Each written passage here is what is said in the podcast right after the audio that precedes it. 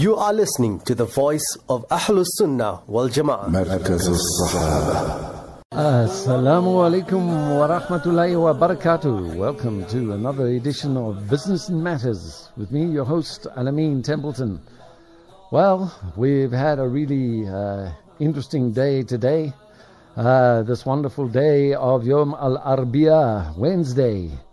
Um, JSE just moving a little bit sideways as it usually does nowadays.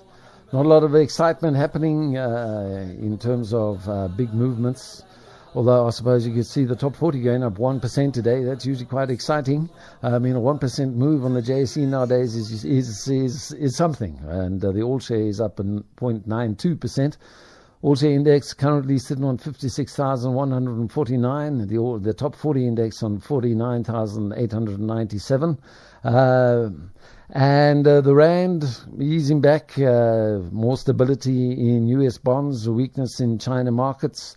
Uh, get a little bit of um, antipathy towards emerging markets, and suddenly uh, we see the rand edging down. It's on 14.57 at the moment to the dollar, 19.29 to the pound, and on 16.41 to the euro.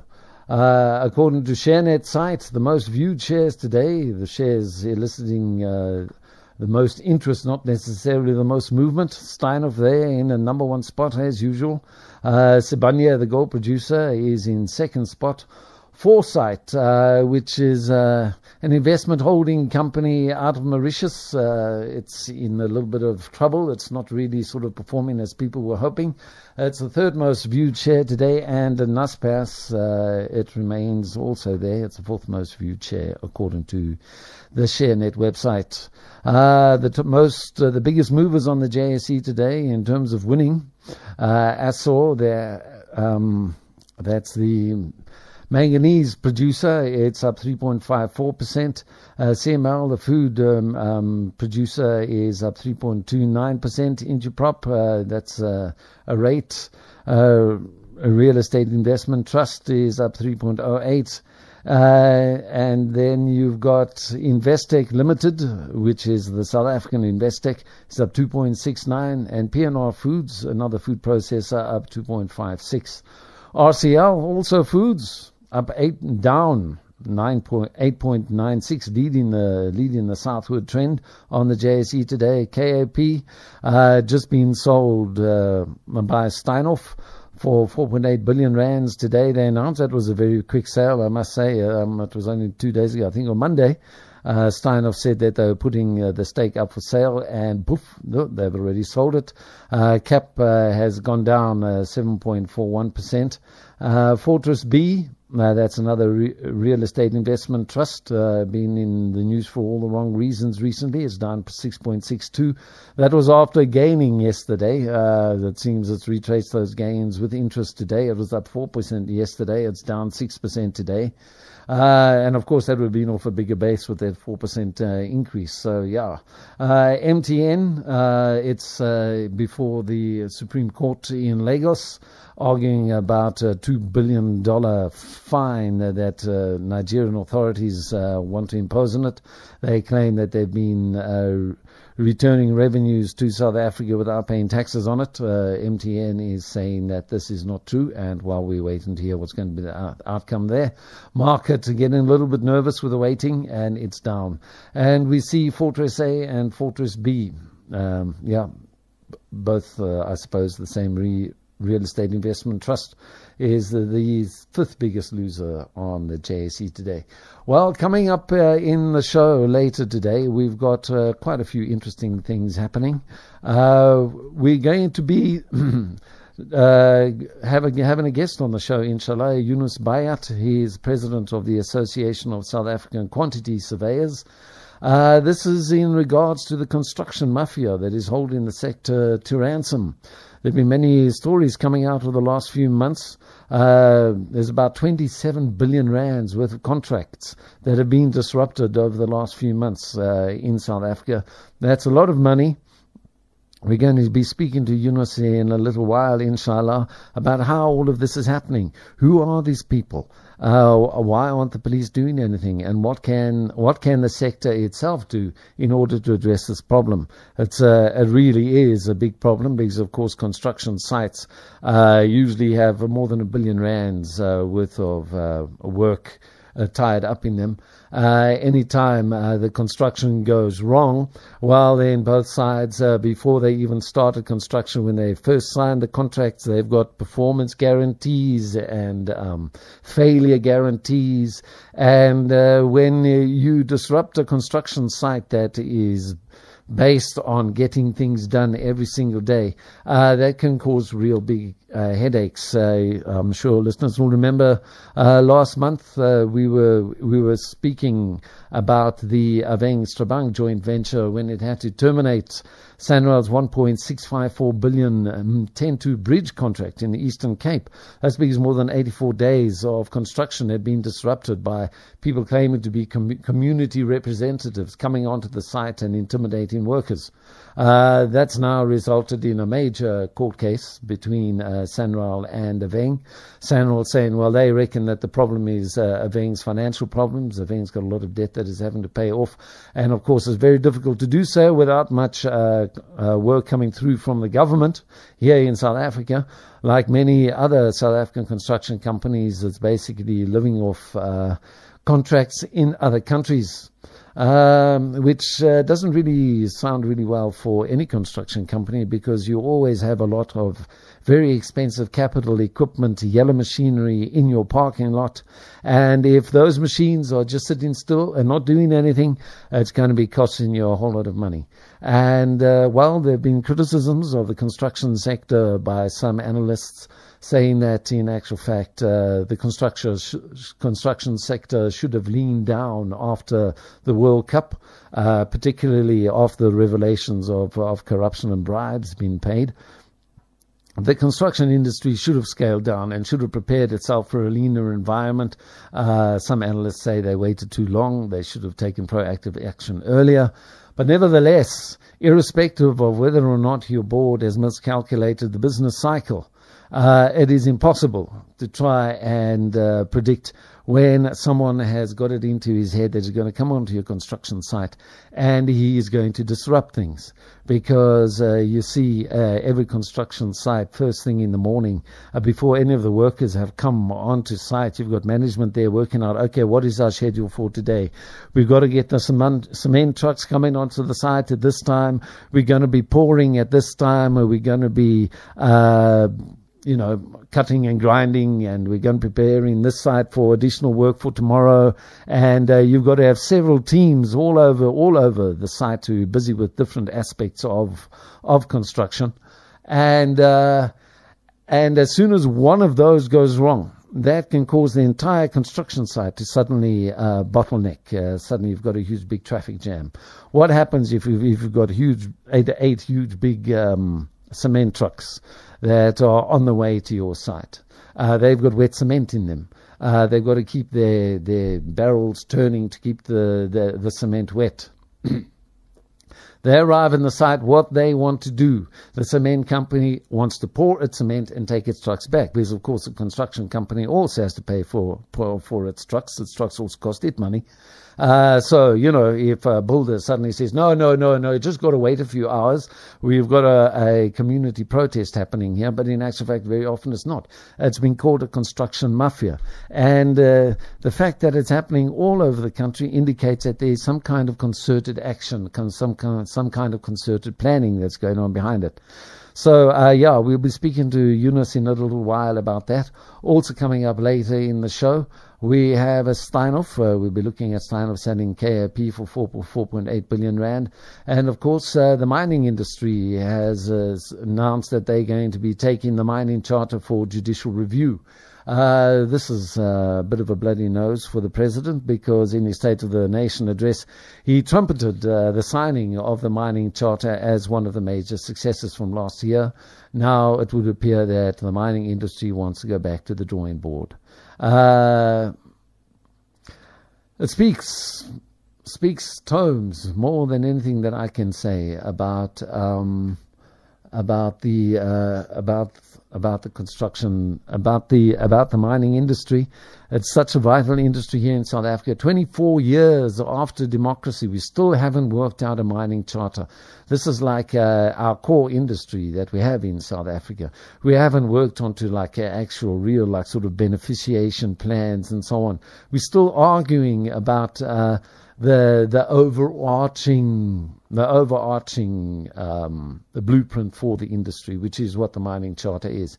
And uh, after all these years, we still have nothing left. It's a bit like um, you know. Uh, uh, Northern Ireland peace talks. You know, the British love to like kind of like talk and talk and say we're going to do that, and then they end up like 20 years later and we've still done nothing. And this is what happens in Northern Ireland. We're still sitting with Northern Ireland.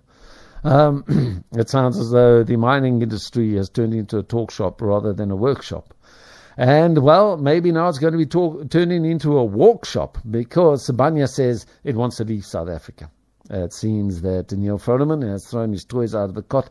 He has just had enough. He says they're going to go and take the major listing somewhere else. Uh, Sibanye at the moment has got a primary listing on the JSE. It has a secondary listing in New York, but it says we've had enough. We're going to take our mining listing uh, over somewhere else. Well, Neil, you can take your mining listing to any uh, environment or any jurisdiction anywhere in the world, but your holes in the ground, they're going to remain in South Africa. It's not like you're going to be able to solve your problems by moving your listing overseas. Your mines, your minerals, your ore, your workers, uh, your people, your board, they're all over here. They're all over here. So um, I think you're basically spitting into the wind uh, with this kind of uh, the statement coming out today. I can understand it. It must be hugely frustrating. Workers have been on strike at Sibanye since November last year, uh, and it's still going on. Sibanye uh, was hoping after winning this court case last week that the workers were going to return to work, but it doesn't look as though that's going to happen. And the disruptions are continuing. Uh, the European Union uh, has backed down from including Saudi Arabia on a terror list. Uh, there were moves in the European Union to include uh, Saudi Arabia along with a whole lot of other miscreants uh, as a sponsor of terror. Uh, it looks like Riyadh has stepped in and said, oh, oil, oil, oil, oil. We've got our national uh, investment fund uh, that's got billions and billions tied up and uh, waiting for investment in the European Union. If you want that to continue, well, then reconsider uh, it appears uh, that also a whole lot of uh, defense contracts are also suddenly up in the air. Uh, one of the main reasons why Britain and France, two of the most uh, blood-hungry nations in the world, uh, also are the main defenders of this issue because, of course, they've got massive amounts of arms pouring into Saudi Arabia. Uh, one has to ask the question, who's actually going to use these arms? Saudi Arabia, by far the biggest uh, import of arms in the world today, uh, but is in a very dangerous region in the world. But it wasn't a very dangerous region until 1947. It wasn't the world's big danger spot until 1947 when uh, the United Nations recognized the apartheid state of Israel. And since then, things have been going downhill. Uh, we had uh, major developments this week. Uh, President Trump rec- recognizing uh, Israel's claim to the Golan Heights. That's just after a few months ago. He recognized uh, Israel's claim as Jerusalem as its capital. Uh, and yes, if you're feeling as though you've got a knife in the back, well, you can say thank you very much, Donald Trump.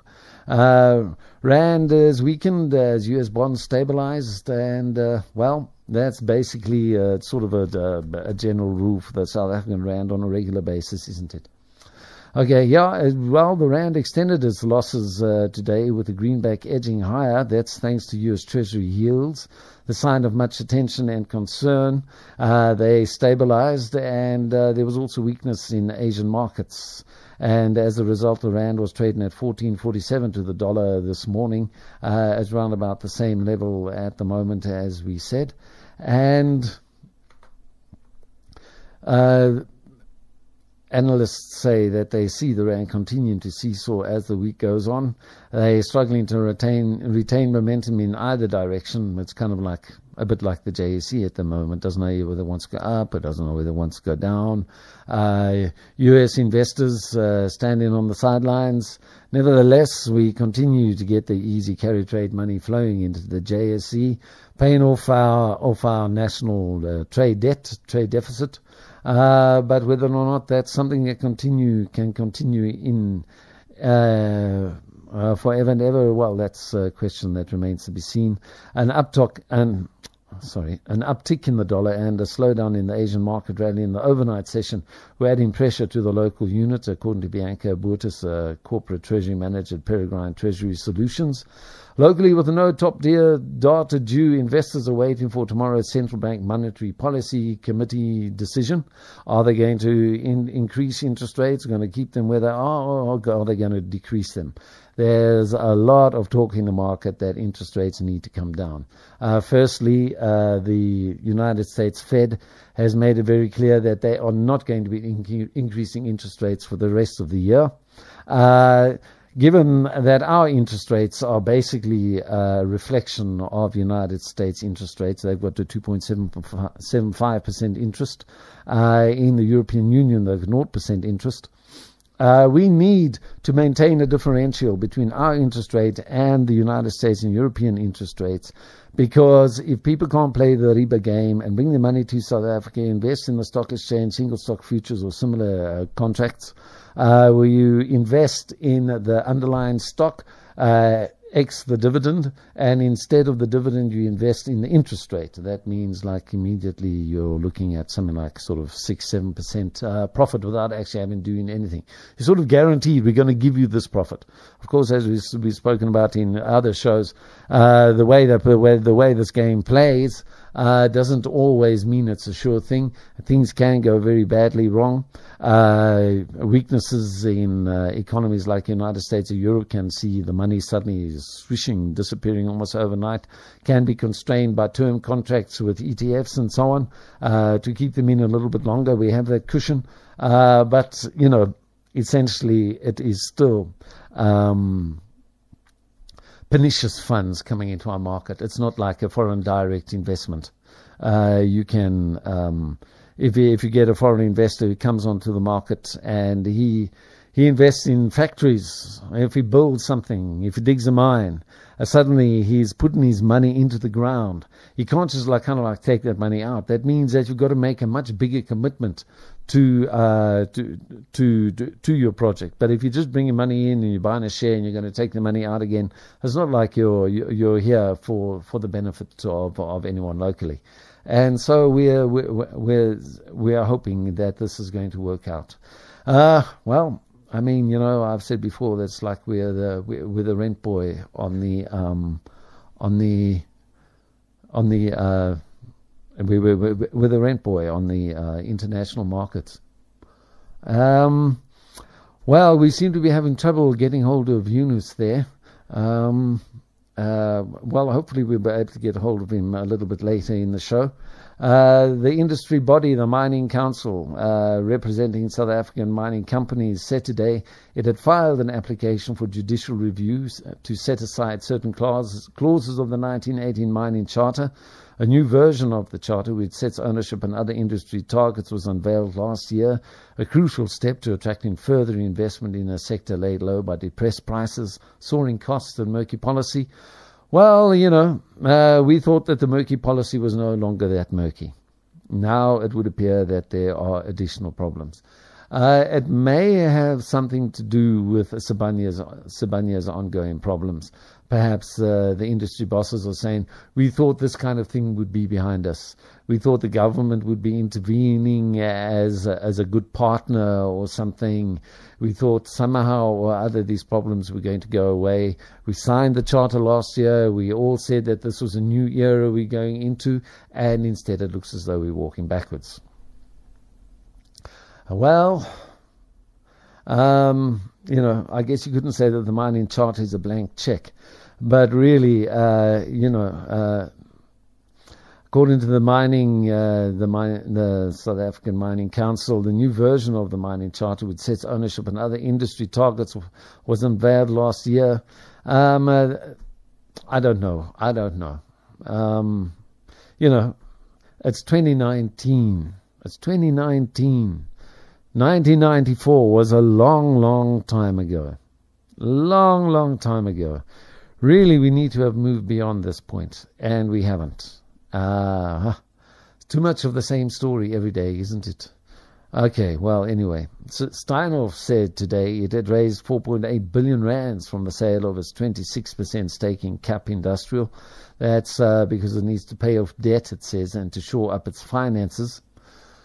Mm. It kind of like worries me because I know that there are some uh, dividends due to um, you know, those kind of like end shareholders. Uh, they're the guys that get special dividends and they get special voting rights. And I'm kind of like wondering, uh, you know, they say they're having to pay a debt. Do they mean a debt to their shareholders in terms of dividends owed? Uh, are they willing to pay the very alleged miscreants at the head of Steinhoff uh, with this money that they've got from the sale of KAP? Uh, given all of the ructions coming out of Steinhoff, given the presentation that they made before the Parliamentary Oversight Committee, uh, headed up by Yunus Carrim, uh, recently, where they didn't even mention the word fraud. They said uh, the accounting standards weren't up to scratch, but in actual fact, it's been massive, massive fraud, money laundering, misrepresentation, all kind of the worst things that white collar business can get up to. Uh, so, you know, uh, you can say, Alameen, you're being nasty on Steinhoff by asking questions about exactly how they're going to pay that 4.8 billion rand, but what, how they're going to use that money. Uh, but sure, you know, um, you know, when you're, when, when trust has taken such a blow, uh, you, you, you can't expect uh, presumptions of good business going forward. And, uh, I'm just that kind of guy. When uh, when you have fire and flames and you have smoke, I'm the kind of guy that says it's, it's either time to get the hosepipe out or the boerewors out. Uh, and if it's not boerewors time, then you're probably going to have a fight in your hands. And uh, that's the way it's looking with Steinhoff at the moment. It, um, it admitted to what it called accounting regularities, and they really haven't moved any further beyond that, uh, as we heard before uh, from their testimony before Parliament. Uh, Steinhoff admitted accounting irregularities in December 2017, shocking investors who had backed its uh, invention, its reinvention as a small South African business to a multinational retailer at the vanguard of the European discount funeral industry. well, there's a, Freudian slip for you, not funeral industry, f- furniture retail industry. It wiped about 80% off its market value. It's uh, sitting at less than 2 Rand today. At, the, at that stage in December 2017, it was above 95 Rands. Uh, and uh, that must have shocked a lot of people, including the Public Investment Corporation, which is the administrator of uh, South Africa's government pension funds uh, also a big investor in Steinhoff. You know, this was one of the blue chip companies. And uh, by all accounts, the kind of skullduggery that its top executives were getting out of uh, it really is an indictment, not just uh, against uh, Steinhoff and the individuals involved, but it's also a massive indictment against the auditing profession, the accounting profession uh, that this could have allowed, been allowed to go on without it being picked up. KPMG uh, just two weeks ago issued uh, another mea culpa and say, no, we've really cleaned up everything here now. Uh, please, South Africa must forgive us. And uh, well, I must admit that South Africans can't really be feeling in a forgiving mood. Uh, we hear so much uh, coming out of our mainstream media about the misdemeanors and the miscreants that we have in government. Uh, yet uh, we haven't seen the same kind of uh, action being taken against uh, Marcus. Um, oh dear, the chief executive's name has just slipped my mind, against the chief, executives and the, and the, and the top brass there. We haven't seen photographs. We haven't seen photographs of their. Um, we haven't seen photographs of uh, of their homes and so on. We haven't seen. Um, we haven't seen, uh, you know, accounts of how how much uh, how where they spent their holidays. We know nothing about their wives or their mistresses. We know nothing about their second uh, homes. We know nothing about uh, their trips over to Europe and so on. We don't hear anything about that. Uh, but when it comes to government, then like you know, all gloves are off. But when it comes to Steinhoff, I mean, really, can you say that that uh, uh, that the Steinhoff guys have been treated in the same way as as the government?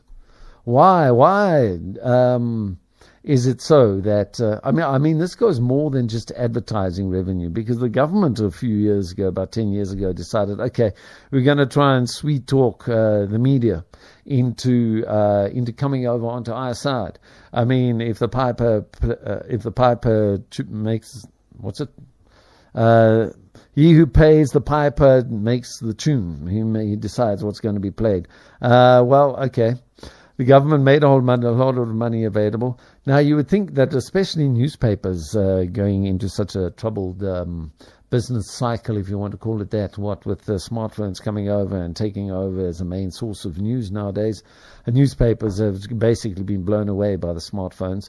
Uh, there wasn't any kind of like innovative uh, steps being taken to generate extra income or find additional income streams. Uh, there's a lot of money that was sitting in local government available for advertising, and it seems that it hasn't been uh, it hasn't been accessed by the newspapers. I do see the Citizen nowadays has taken up an idea that I had before the DA government in the Johannesburg Metro came in. Uh, I suggested to the publisher that they should go to the Johannesburg Metro and see what they can do about getting uh, getting uh, cooperative kind of like. Pr- projects going, you know, promoting Johannesburg, and you get additional advertising that way.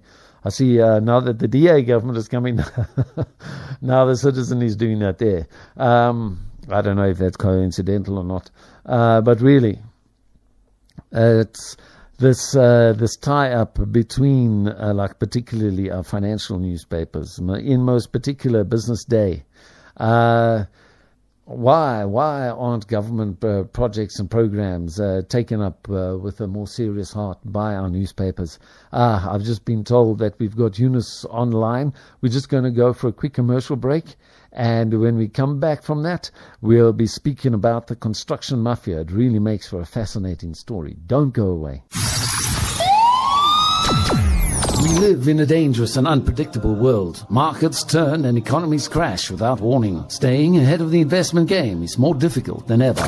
Join me, Alameen Templeton, every day between 7 and 8 p.m. on Business Matters for concise news and analysis of important events that are shaping the world, your life, and your pocket. You snooze, you lose. Avondale Musalla, corner of Avondale and Argyle Road. Musalla open for five daily salah as well as Juma salah. You are listening to the voice of Ahlus Sunnah wal Jama'ah. مركز الصحابة Uh, Assalamu alaikum, welcome back. I do believe we've got Yunus on the line now. That's Yunus Bayat. He's president of the Association of South African Quantity Surveyors. Uh, he's joined us. He's agreed to to speak with us about uh, the construction mafia that is holding the construction sector to ransom. It's one of South Africa's biggest employers. Uh, there's apparently like over more than 27 billion rands worth of contracts that uh, have been disrupted or endangered by these actions. We we brought to you the news uh, last month about uh, Aveng Strabag's joint venture deciding to terminate uh, Sanral's 1.6 billion rand and Mtentu bridge contract in the Eastern Cape.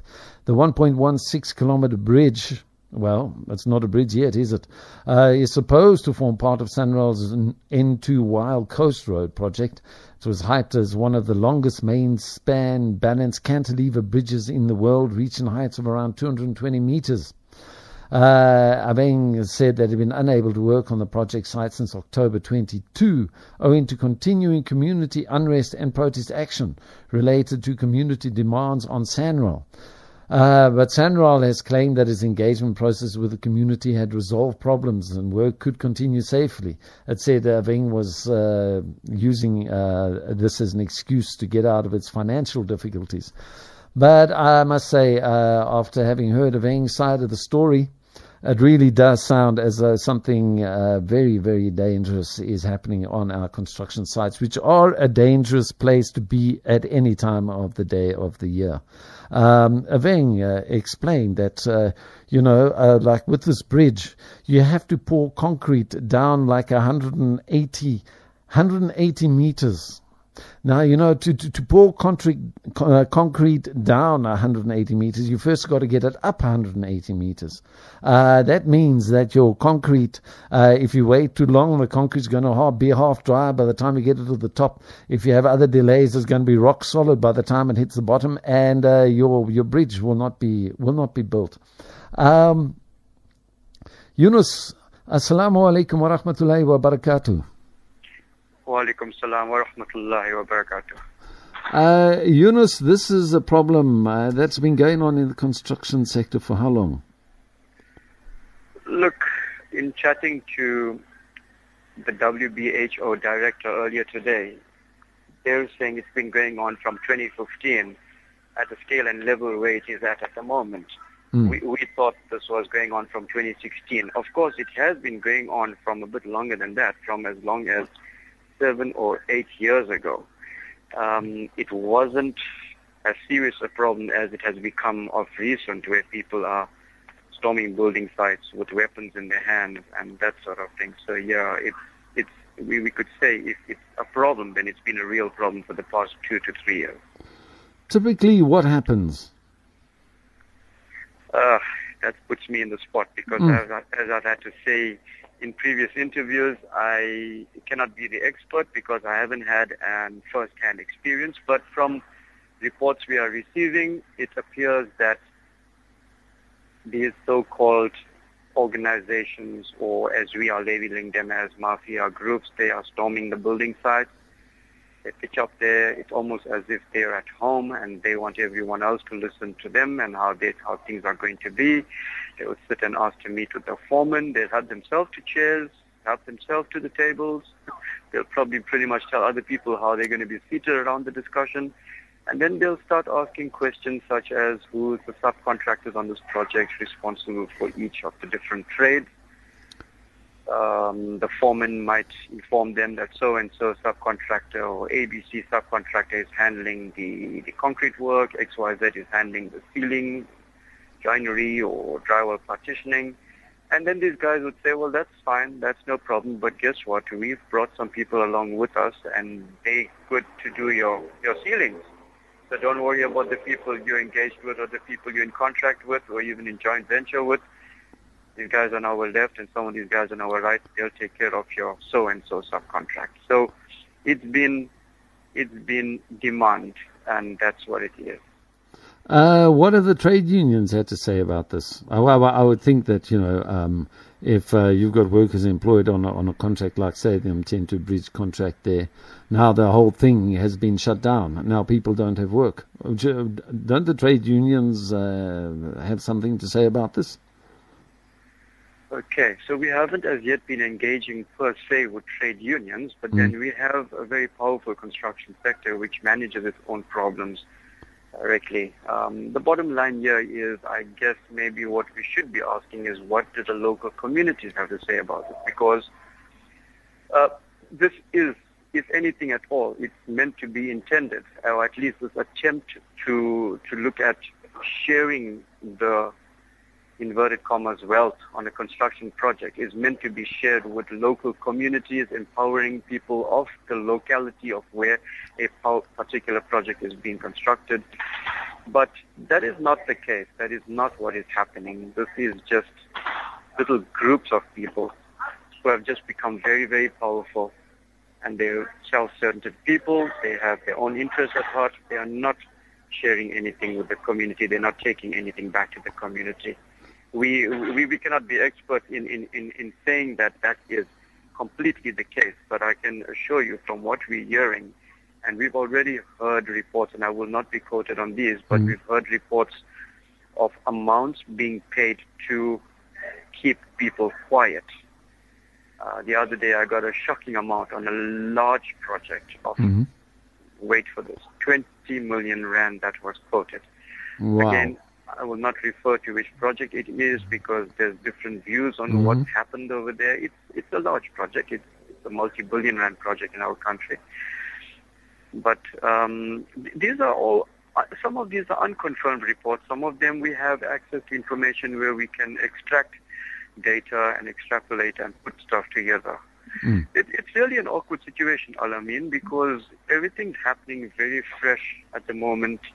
Um, requires a lot of dissection of all the information that's coming through for understanding. As Mm. we talk, I'm hearing. I mean, this afternoon, I was having a chat to, like I said, to the director at WBHO, and the individual is telling me that um, there's been two subcontractors already murdered on a building site. And I'm thinking to myself, wait a minute, I don't even know about this. Yeah. So this is all fresh news, Alameen. Everything's just evolving as we are talking. Have you spoken to the police, the Special Investigations Unit, the Hawks?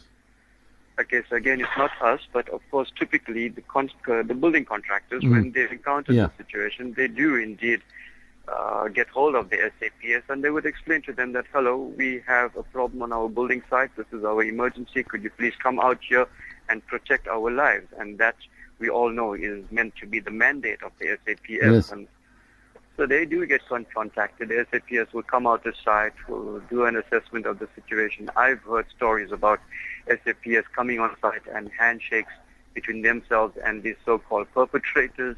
Yes, can I just say that uh, that, that Aveng uh, says that, that they intend to breach uh, contract. Uh, the police actually escorted uh, these people onto the site. I've heard that as well. Again, I cannot confirm it, but it seems that's what has happened. I've seen a written report to that effect as well. It appears that is what happened. It's weird. It's co- completely unexplainable. Doesn't make sense. It almost sounds like we're not functioning in a normal society suddenly, Mm. because that's where this is all starting to look like it's heading. We can't have it like that. It can't be. Uh, does there seem to be something coordinated about it, or do, do, do you see similar players uh, surfacing on different construction sites? Yes. Okay. So initially, or some while ago, we thought, at least a year and a half ago, when we started tackling this matter, we thought there was a single coordinated effort or from a single Mm. organization stroke business forum. But as it turns out, there's a lot more people who are just jumping on board by the looks of it because in chatting to um, a project manager on one of the other larger construction companies, he tells me on Sunday that they were busy on some roads project and initially they had to contend with uh, a so-called business forum who, in all honesty, they tend to operate a lot more, uh, shall I use the word normally or operationally. Mhm. But then they would then yield or give in to the needs stroke demands of this organization and then suddenly two or three weeks later they would then be visited by the local taxi association and then they would have to re-engage in talks with these guys, come up with a solution with them, some sort of negotiated settlement, and then a couple of weeks or days or whatever later, then suddenly there's another new group coming to see them on the very same construction site. Yeah. And these are unprecedented events that, that are simply intolerable. You know, you, you, you almost want to say, fine, we'll deal with one group and be over with them Mm. and maybe normalization will restore on our building site. But then when once it becomes an ongoing activity, you don't know what's going to be the case tomorrow. Yeah. Um, have has the construction sector engaged national government government on this in any way? Yeah. So uh, communications have already been forwarded to our president of South Africa, to our ministers as well for intervention, and that is the bottom line right now. Mhm. We require national government intervention because the problem is now obviously reached a scale which, again, like I said earlier, is unprecedented. So definitely we're looking at national intervention. Um, communications have already started with them. We've been told that we can expect, well, on Monday we were told we can expect a response a week from then. So I reckon if we had to wait until next week, Monday coming, perhaps and hopefully by then we have something. And we're hoping that what we get from government is something that is tangible and meaningful, that shows that we can have results and that's going to be solutions. They may not be immediate solutions, but certainly something that comes from government because it has to come from national government. It cannot come from SA from the SAPS. Unfortunately, we know our position with the SAPS with due respect, but they, to a certain degree, they have their hands tied as well. I feel silly that I have to say this, hmm uh, especially that we know again that they're meant to protect our lives and they're they're stretched in that department as well. Yeah, well, I'm, I'm, I'm sure a, a policeman who finds himself suddenly stuck between a huge big construction company and irate uh, uh, community members, uh, he, he he can probably see this thing. Uh, if this thing does snowball, you know, it's going to become just a general disorder, and police kind of hate that kind of situation. Absolutely. Um, you cannot blame them because they know that within themselves their resources are limited too. So Mm. they don't know where they're going to stand if a situation had to erupt. I can I can also say this, Alameen, that, that we have been receiving confirmed reports recently that on a particular project in the KZN northern areas, hmm uh, a project was awarded to a black emerging contractor, and that is what our country is looking to do, and that is where our empowerment projects, are, are, or rather our empowerment principles, are aimed at and headed, and it works. Mm. It's been happening already for many years that empowerment uh, aligned contracts have been awarded already, and so this in this example we're talking about a black, fully 100% black owned, black managed, black run building contractor was accosted by similar organizations. He refused to yield Mm. and he was murdered. What was his name? No, I cannot uh, Okay. go All right. Okay. It, it may eventually Come out, yeah. um, come out, but I'm not going there. So this, this is really weird because it, it just doesn't make sense, you know, where we think, well, w- what wasn't achieved in awarding a contract to, to an SMME or to an empowerment aligned contractor? What wasn't achieved that this had to happen, that somebody's life had to be taken? Yeah. This is intolerable, I mean. Yeah, because I mean that's like the the the, the triple A kind of like blue ribbon kind of uh, reach out uh, in terms of uh, our systemic uh, efforts after 1994. I suppose you could say. I mean this is like um, this is like a, as, um, the best of the best that you have. You know, in terms of giving hope for the new South Africa, Sure. and even this isn't going to work. Hmm? Yeah, you know, I mean, it really is sad because I personally believe that we have moved forward in huge strides and we've made progress in leaps and bounds as a hmm. country. We've hmm. gone places. We can look around us sometimes when we are in the more developed part of our country. And we can see where we've gotten to, even with the, the, the great new change that we've had in our country. But this is one of those typical items that is that has the the full capability to relate to to derail us completely. Mm. It's already derailing a huge sector in our economy, uh, the construction industry is Yes. a very big contributor to our GDP. hmm If you have to combine the construction industry with mining, that already brings up to about 15%. And if you had to even look at the spin-off effects on the other sectors Yeah, in, our, resources and in so our on. economy and GDP, construction features big in all Mm, of those. Yeah, metals, cement, all kinds of all kinds of materials have to go into supplying the construction sent me, sector. um, uh, uh, with advice, sent me some information today with some different statistics of which sectors contribute, how they do contribute to our GDP. Mm. An example, there will be industry, or it'll be, oh, sorry, sorry, manufacturing. Mm. And it might say 15%, and I'm saying yes. Manufacturing may be 15%, and construction is only shown at 3.7, and mining is shown at 8%, so combined 15 or whatever. Mm. But if manufacturing uh, is at 15%, where are people manufacturing these goods? They're not manufacturing them out underneath the trees. Yeah. They're manufacturing them in buildings built Mhm. by the construction sector. Mm. Mm. Uh, real estate is another one that's been quoted, listing uh, very high up in the ranking in contribution to our GDP. But again, real estate can be looked at. Let's look around us again. Our modern day real estate is all buildings and buildings and structures that were erected in the last 10 years or so. Yes. So again, these were all brought in through revenue or from the construction industry. So whilst we might look at the construction industry as either a 4% contributor to the GDP, or and again, if you add in, if you're combining it with mining, then you can increase the numbers there. But Mhm. it, it, it's slightly misleading when we're trying to understand the real size and value of our construction industry in our country in terms of our economic empowerment and our economic growth. In terms of doing things yourselves, uh, uh, I mean, you kind of like sort of think of uh, how about hiring someone like the Red Ants or something. Um, d- is this a problem that can be solved with additional security, or is it something that goes beyond that? Well, I mean, I can assure you that all of these construction sites have probably stepped up their security, Mm. I would think, as much as threefold or quadrupled, who knows, Mm. because this problem is a real problem. Uh, to think of going any further with additional security, I don't know if that could be the solution, but I still maintain what I've said on one occasion, that we have a very strong defense force. They are well present at some of our strategic points like our airports and stations and all that mm-hmm. sort of thing. Our national government must fold up their sleeves now and say, okay, let's find some other use for the SANDF and say, fine, let's start deploying them at strategic places and say, let's look at how we can curl this whole thing and bring some peace and restore some dignity back in this industry. We cannot have people being killed. That's just is simply not going to be happening. It cannot be allowed to continue.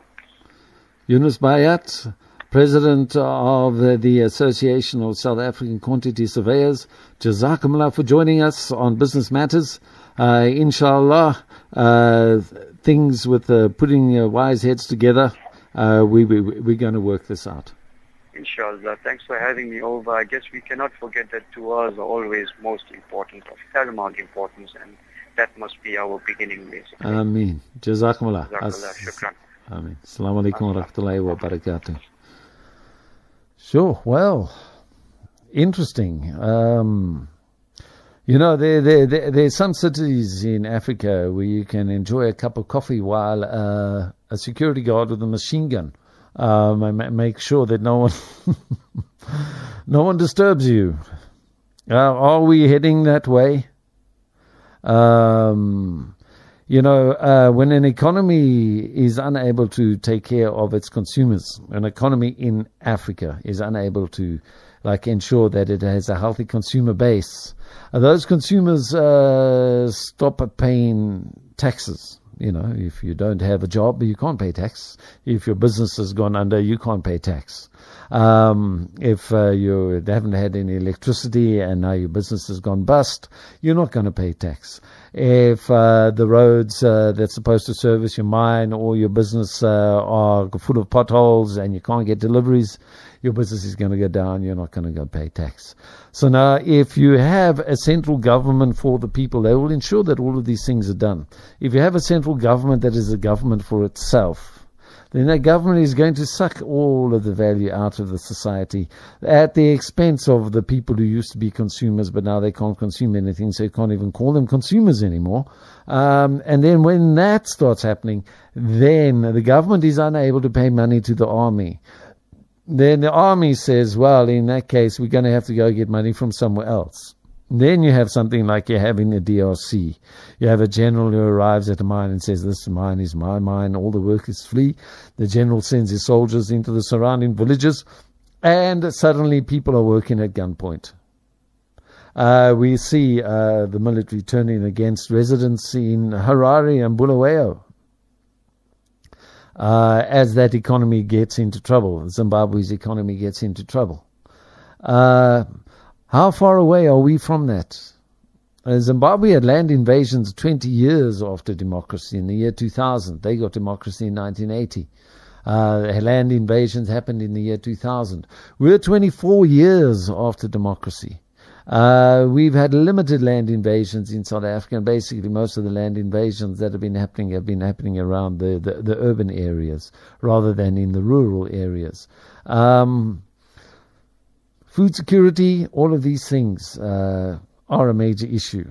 Um, I would say we're still a long way off from our consumer base being completely eroded in South Africa, uh, but already you're getting people starting to talk about going on a tax strike and all of these kinds of things. Why should we pay money to the government because they're just going to spend it on their mistresses in Switzerland? I mean, you know, it's something like you would have said about the apartheid government during apartheid. Uh, but now we're looking at this problem today. Uh, not that we're anything special. South Africa is, um, I'm, afraid that this story that we have in South Africa is a very typical one that is unfolding right across the globe. Well, apparently not in New Zealand with Jacinda. Um, uh, she had some really nice comments to make in in, in the wake of the Christchurch massacre. Uh, although I must uh, also point out that uh, uh, shortly before that, uh, Jacinda Ardern had also approved uh, a continuing keeping New Zealand troops in Iraq. So, you know, they're not all the beautiful, clean, wonderful, lo- lovely Mother Teresa wannabes that uh, the media tries to portray them as. Uh, but then again, they, they, they're not Muslims, you know. But at the same time, South Africa, you know, we're all in this together. It doesn't matter whether you're a Muslim or a Christian, a Hindu or a Jew. Uh, you know, uh, when water comes out of your tap and it's brown and muddy, you're in trouble. Uh, and really, uh, something, something, oh Allah, have mercy on this country. Oh Allah, bring our people together in the true spirit of Simunye.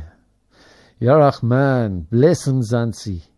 Ya, Ya, Ya, Ya Qayyum. Oh Allah, have mercy.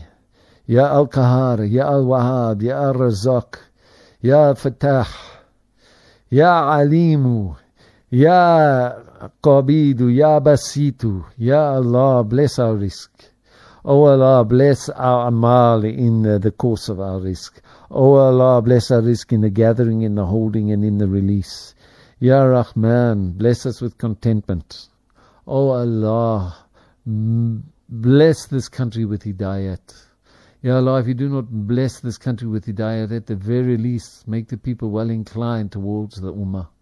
Allahumma salli ala Sayyidina Muhammad wa ala ali Sayyidina Mawlana Muhammadin wa barik wa salim. Well, uh, that's really, we're going to have to wind things down now. Um, uh, tomorrow, inshallah, we'll, we'll, we'll have a look back at that. In fact, maybe we have a bit of time. Uh, the European Union has been busy trying to put together an anti-terror list, an anti-money laundering list, uh, an anti-terror sponsorship list. And uh, along with the usual kind of like uh, uh, people that you would expect to see on an EU list, you know, I mean, uh, like uh, the, the the truly obvious um, miscreants who should be included on an anti-terror watch list should be the United States, France, and Britain.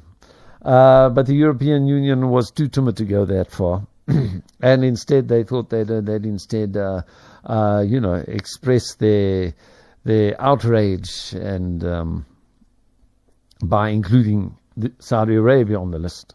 Saudi Arabia made some noises, and well, today uh, EU members rejected the list in its present state.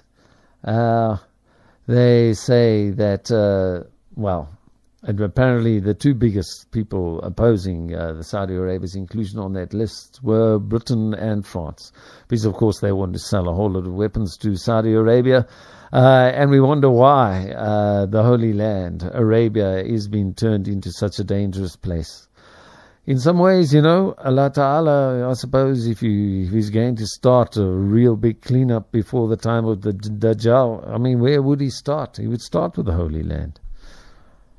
Is that what's happening now? Is the big cleanup coming? The grinder is coming. The grinder is coming. I saw an alim a few weeks ago, a few years ago, saying that the grinder is coming. The grinder is coming.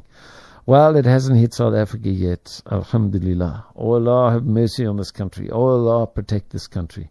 Oh Allah, guide this country. And uh, bless us with leaders who fear you and who do not oppress. That's all we have time for for today. Jazakallah for joining us. I make dua that whatever trading activity you got up to today has been profitable and above all halal. Assalamu alaikum wa rahmatullahi wa barakatuh. You are listening to the voice of Ahlus Sunnah wal Jama'ah.